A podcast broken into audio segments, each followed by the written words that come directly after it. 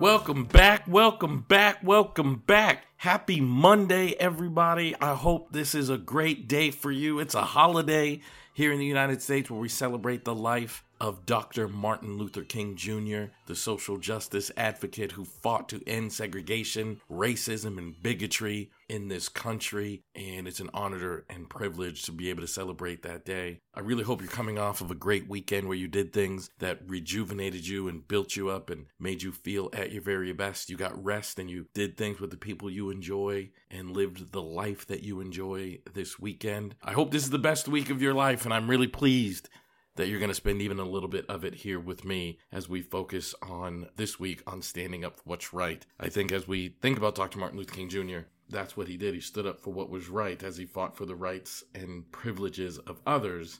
And we're going to talk about why that's so important. We're going to talk about different aspects of that. We're going to dive deep into that kind of work this week. So, welcome back to the Aha Moments, where every day I share the lessons I've learned in my work as a psychotherapist and in my life to inspire you to live your very best life. Of course, I'm your host, Elliott Connie, and I think we live in a world now of so much injustice, pain, trauma, racism, sexism, bigotry, hatred. I think it's important, maybe more than any other year of my life, to revisit the message and what Dr. Martin Luther King stood for and fought for. I think it's important that we sit there for a minute because that's what his life was about. Now, I'm old enough to remember I was born in 1976, which was, you know, more than a decade, well, I guess almost a decade after he was assassinated. But I do remember in the early 80s of my childhood overhearing some of my friends' grandparents refer to Dr. King as an agitator. Like now we look at him with a certain level of reverence because we understand what he was doing, what he was fighting for, why he was doing it, and why he was fighting for it. Like it all makes sense and we totally, totally, totally get it.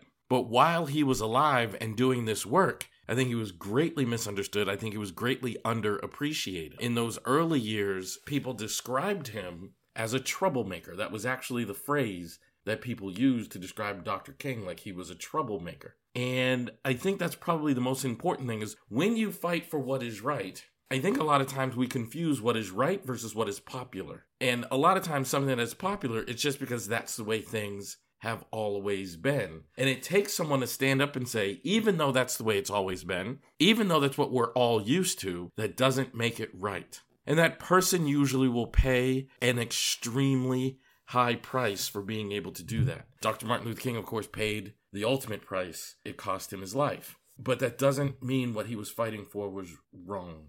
And I'm so pleased that we live in a world now where we look and we can see that we view him in high regard in most corners of society. I don't want to be so delusional think everybody enjoys what he did, but in most corners of society, we look at Dr. Martin Luther King Jr. with an extremely high level of regard because what he did changed so much of the world in the most positive and extraordinary ways.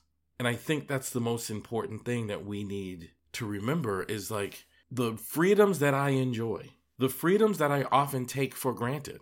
Things like voting. I visited Selma, Alabama, where Dr. Martin Luther King Jr. ran a protest to get African Americans the right to vote. And that's a freedom I enjoy. That's a freedom I take for granted.